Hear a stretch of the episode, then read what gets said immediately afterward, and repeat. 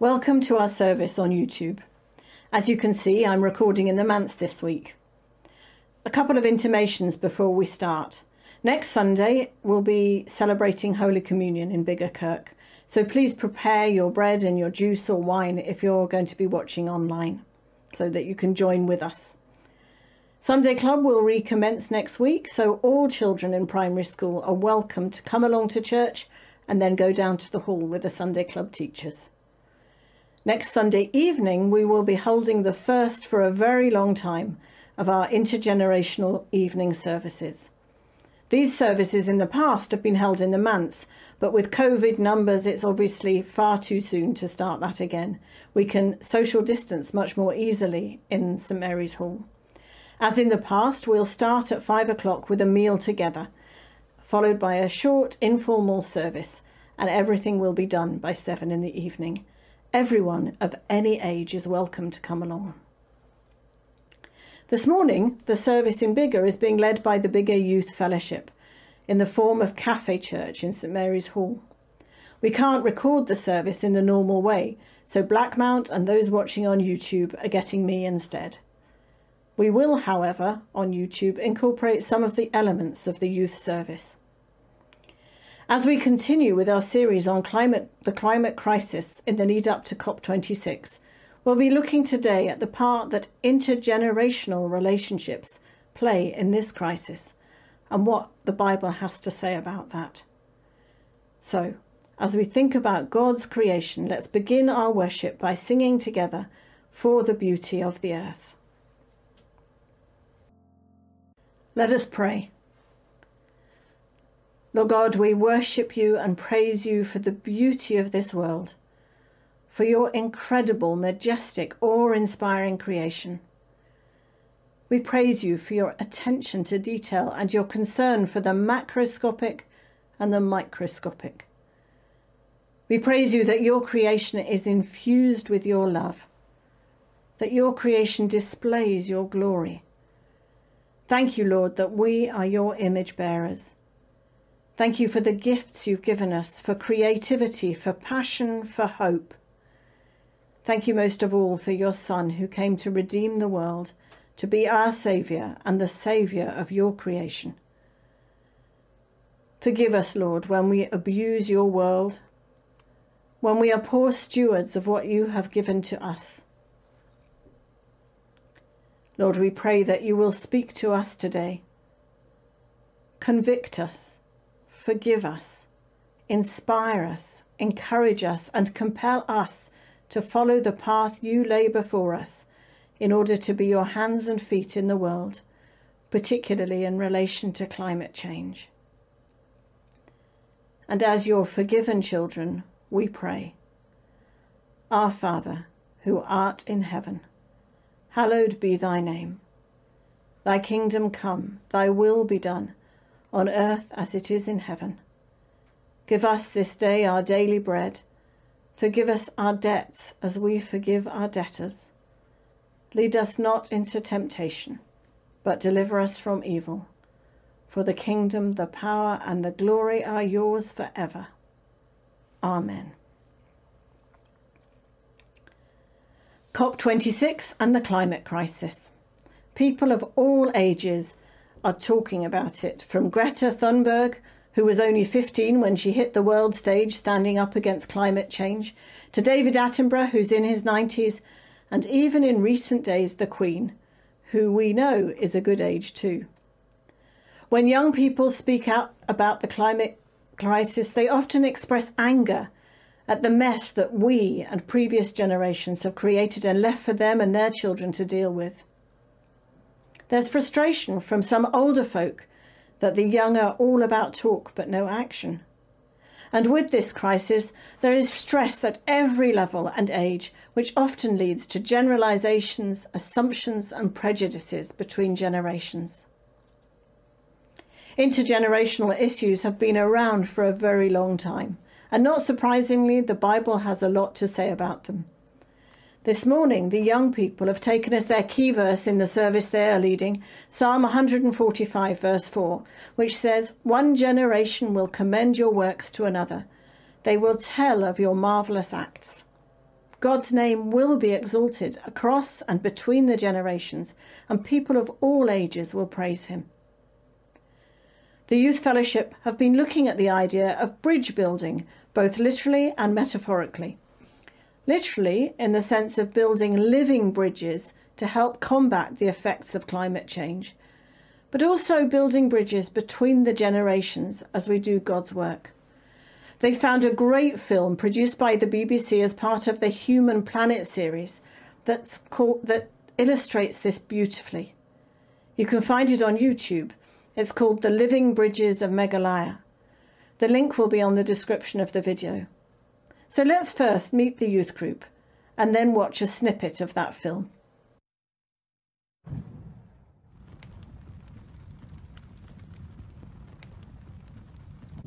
Hi, I'm Anna. Hi, I'm Evie.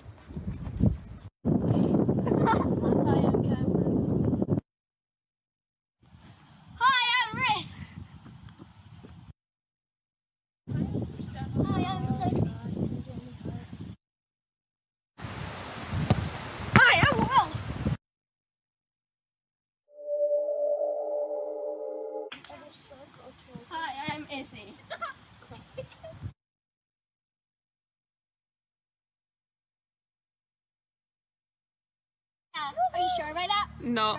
You sure? No. Yeah. Every week at youth group, we have an adult come to help, and it's really fun because we get to ask them any question we want.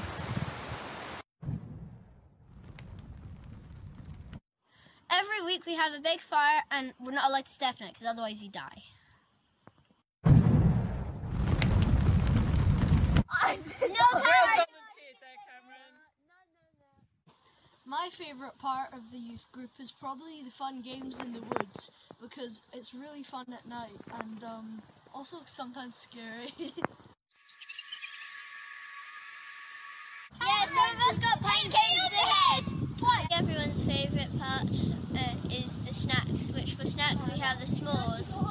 We toast the small the marshmallows on the fire and then squash it between two biscuits with chocolate.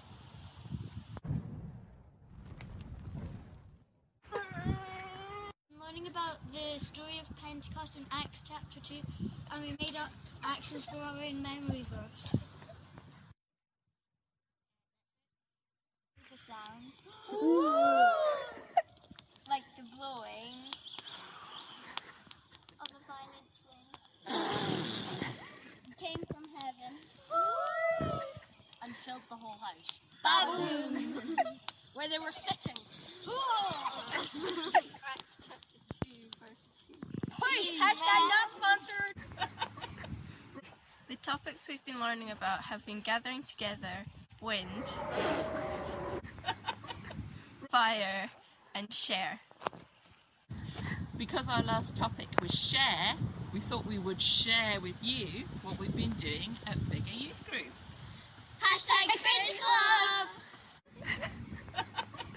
Right, okay.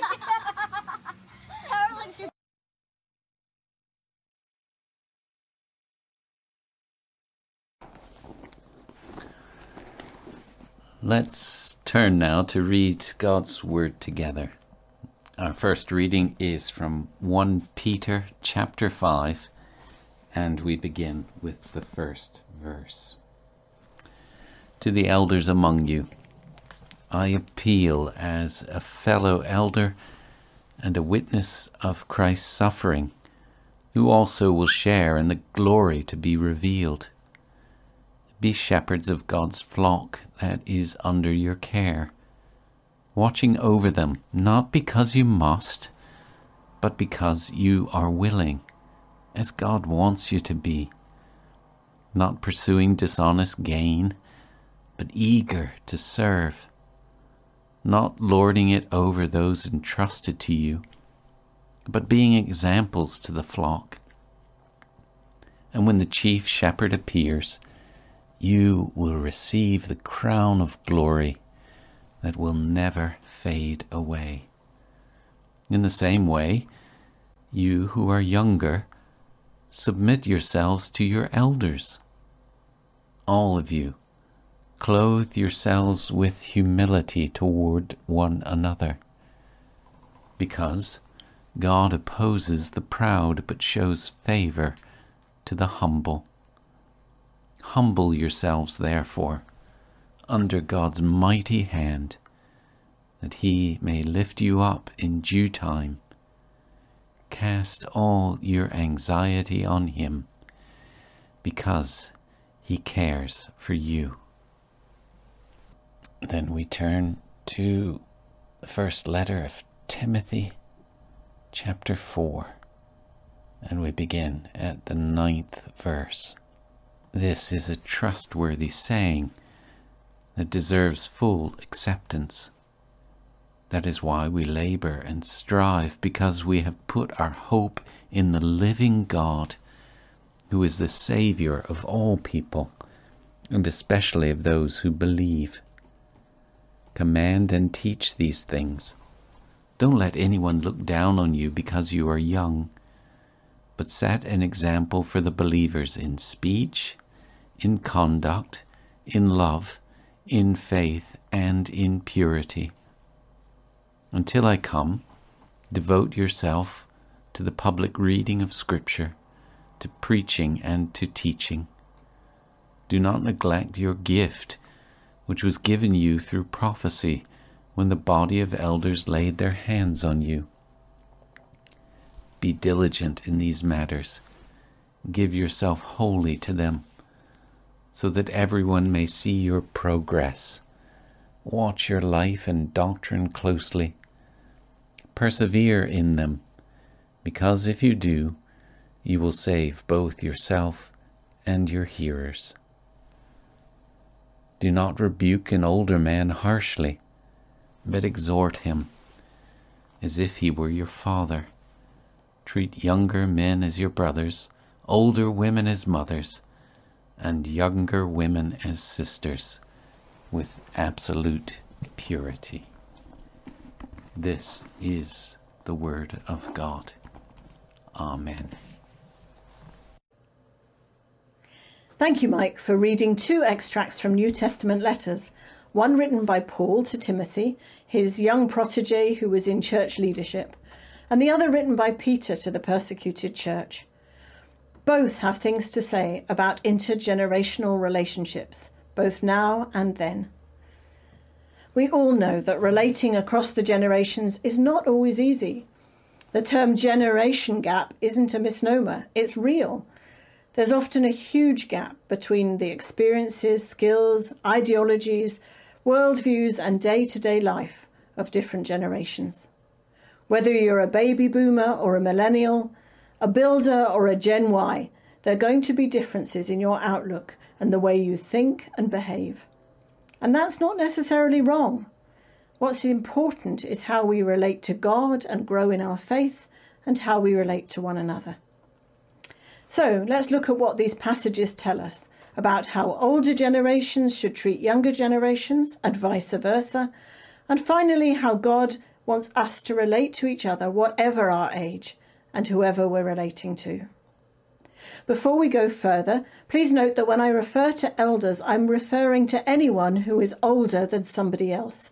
I'm not referring to ordained elders in the church. For example, this could refer to an old person in a relationship with a younger person. But it could also refer to the relationship between an older child in P6 and the younger child in P1 that they've been asked to buddy. So, how do the elders relate to the younger generation? In Peter's letter, he uses a very familiar biblical picture as he writes about how elders should relate to the younger generations. Be shepherds of God's flock that is under your care. The shepherds who are older and their shepherding is about how they relate to others who are younger.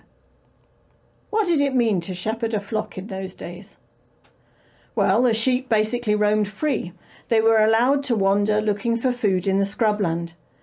But the shepherd was always on hand to guide them, protect them, and lead them in the right direction in Peter's words, to watch over them.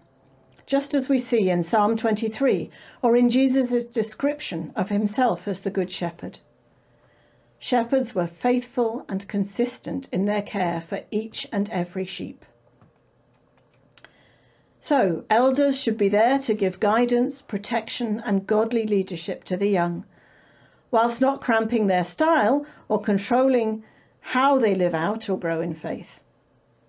A difficult balance, and one anyone who has had teenagers will know is hard to navigate. But Peter explains how to do this in more detail. He says, We shepherd others because we are willing, not greedy for money, or in other words, out to get something for ourselves, but in order to serve. This immediately makes me think of the climate crisis. How much is the mess we are in and passing on to our children because of our desire to get something for ourselves? The greed of my and previous generations that's led to where we are today in relation to climate change. Selfishness can never play a part in the way elders treat a younger generation. Peter goes on to say that being a shepherd is not lording it over those entrusted to you. I think this is crucial in the how of relationships between the generations. We should be careful to never lord it over those younger than us or be arrogant or controlling. Rather, Peter says, older people are to lead by example, to live lives that are imitable or worthy of imitation because they bring glory to God.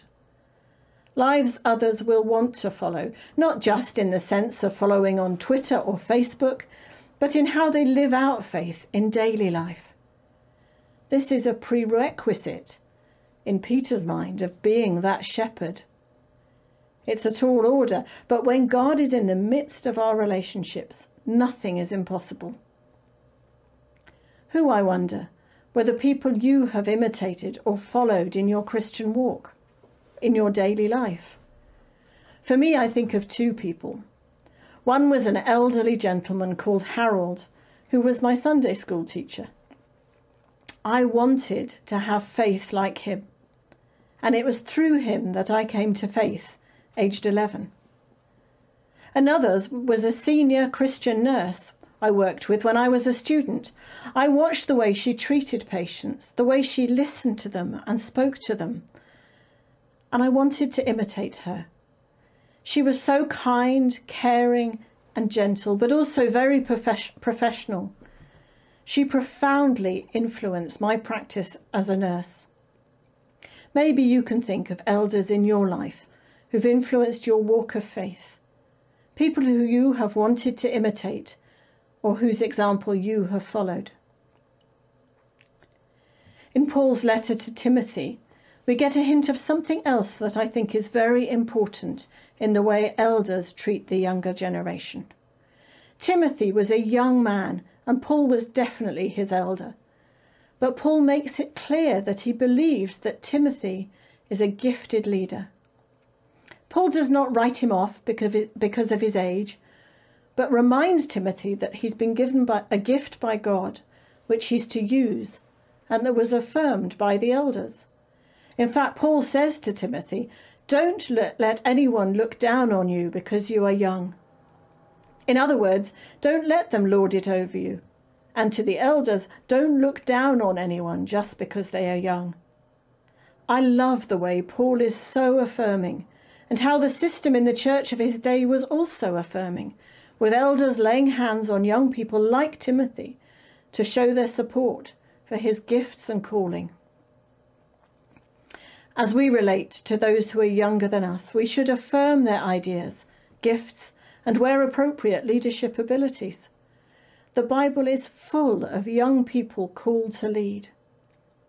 It was wonderful for us as parents to listen to the positive feedback after Rachel preached last Sunday.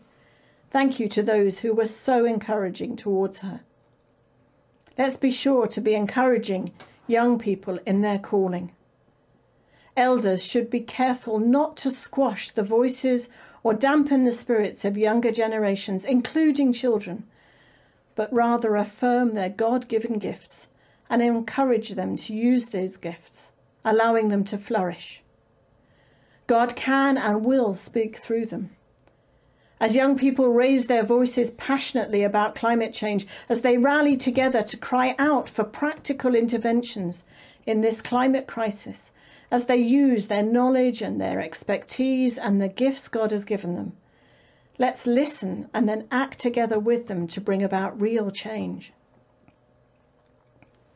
And now let's look at how young people should relate to their elders. Peter writes, Young people, in the same way, be submissive to your elders. Our culture today rebels against the idea of submission. Many people sit in judgment over those of those in authority over them and only submit when it's convenient or because of fear of being caught and punished. But Peter is clear that the young should submit. He says, in the same way as the elders lead. What does in the same way mean? Just as the elders were to shepherd willingly, so younger people are to submit willingly to the elders who've been appointed by God to lead them. Parents, teachers, ministers, bosses. Of course, if an elder abuses their role and doesn't shepherd in the way described by Peter, but is controlling, abusive, or cruel, then there should be no longer be the expectation of submission. What is amazing to me is how Paul complements this, complements this instruction to submit. In his letter to Timothy, he says, Do not rebuke an older man harshly but exhort him as if he was your father. On Tuesday, we, we were discussing this passage, and we asked Mike to check out the Greek for this. The word used for exhort here is parakaleo, which is the word used for what the Holy Spirit does when he comes alongside, revealing Christ to us. So, Paul is saying that young people should not just submit to their elders and be patient with them, but should come alongside them as encouragers revealing Christ by the way they live and love. I think that's beautiful. He goes on to describe how the elderly should be cared for practically by the young within the context of the extended family and the church. So, elders should be leading and guiding younger generations not with force or control, but by being living examples of faith in daily life and affirming their God given gifts. The younger generation are called to submit to their elders, whilst at the same time walking alongside them, encouraging them as they live lives that reveal Christ, as well as providing needed practical care. Finally, there are three things that Paul and Peter say apply to everyone, and I think are vital as we look at intergenerational relationships. Peter writes, all of you clothe yourselves with humility towards one another, because God opposes the proud and gives grace to the humble. Humble yourselves, therefore, under God's mighty hand, that he may lift you up in due time. This is a theme we find throughout the Old and New Testaments humility. Micah said, Do justice, love mercy, and walk humbly with your God. Good works are meaningless without humility. Jesus, we read in Philippians 2, being the very nature of God, humbled himself, taking the nature of a servant and dying on the cross. There is no place for pride or arrogance in the Christian life. Humility is not weakness. Humility is confidence properly placed in God. I'll say that again. Humility is confidence properly placed in God. We are all called to be strong in the Lord and in the strength of his might, not our own. It is when we all, young and old, depend totally on God that we will find joy and freedom in relating to one another. Secondly, as we relate to one another and to the world, Peter tells us to cast all our anxiety on him, on God, that is, because he cares for us. There is so much to be anxious about, especially in the context of climate crisis. There's even a name for it. It's called eco anxiety. So much attention on the doom and gloom. God is not saying there are no reasons to be anxious, but He is saying that He is ultimately in control and we can bring those anxieties to Him, knowing that He is trustworthy and eventually all will be well. It doesn't take away the call on us to act and do all we can to turn the tide on the climate crisis. But when the anxieties seem overwhelming, overwhelming, we do not need to be overwhelmed. We can, whatever our age, go to Him because He cares for us. I think implicit in what Peter is saying is that our antidote to anxiety is not only that we know that God cares for us, but when the church functions well, we also have a community of people of every generation who listen to one another and act together, who also care. And finally, Paul instructs Timothy to teach his congregation that as well as encouraging the older men as fathers, they should treat younger men as brothers, older women as mothers, and younger women as sisters with absolute purity. In other words, when we think about intergeneration, intergenerational relationships, we think family. What is the inheritance elders want to leave to the younger generation? And what will the younger generation do with the inheritance they receive? And how does the Bible say we should treat each other across the generations as family? With love, grace, patience, compassion, and our eyes firmly fixed on Jesus. Let us pray. Lord God, as we relate to each other across the generations, we ask you to help us to be humble, to cast our anxieties on you, and to remember that we are family. And as we face this climate crisis together, Lord, help us to work together, young and old we pray these things in your name. Amen. Let's pray together. Heavenly Father, thank you for your provision for us. Thank you that we can trust you to meet our needs. Lord, today we offer you our gifts of money, time, and service with grateful hearts. Accept them and use them for your glory. As we think about what your word says about relating across the generations, we pray for people of all ages today. Lord, we pray for our children and young people. We pray for them as they cope with all the pressures, changes, and challenges of the last 18 months. Father, draw close to those who are struggling. Lord, bring them healing, encouragement, and hope. Thank you for our teachers. Bless them as they work so hard and commit so much of themselves to our young people. In the silence, we bring young people we know and love before you.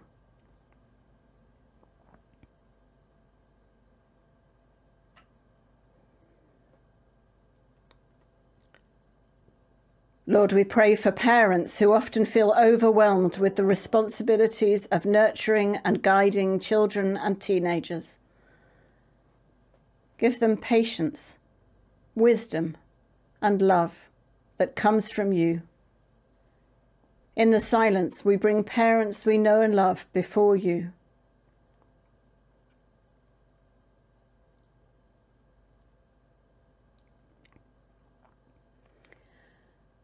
We pray for the elderly, particularly those who are ill or lonely.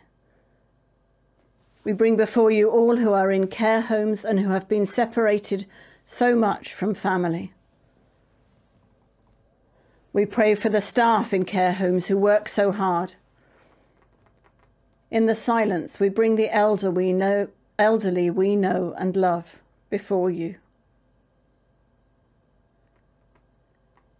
We pray for folk of any age who have experienced loss, whether loss of a loved one, loss of health, financial loss, or loss of faculties.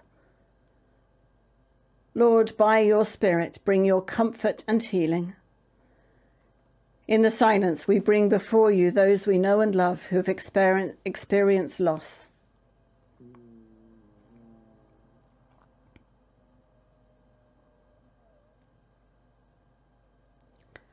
Lord, help us to be the church you have created us to be, a family who care for one another and build each other up. We pray these things because we know we can trust you. Help us to cast our anxieties on you. In the name of Jesus. Amen.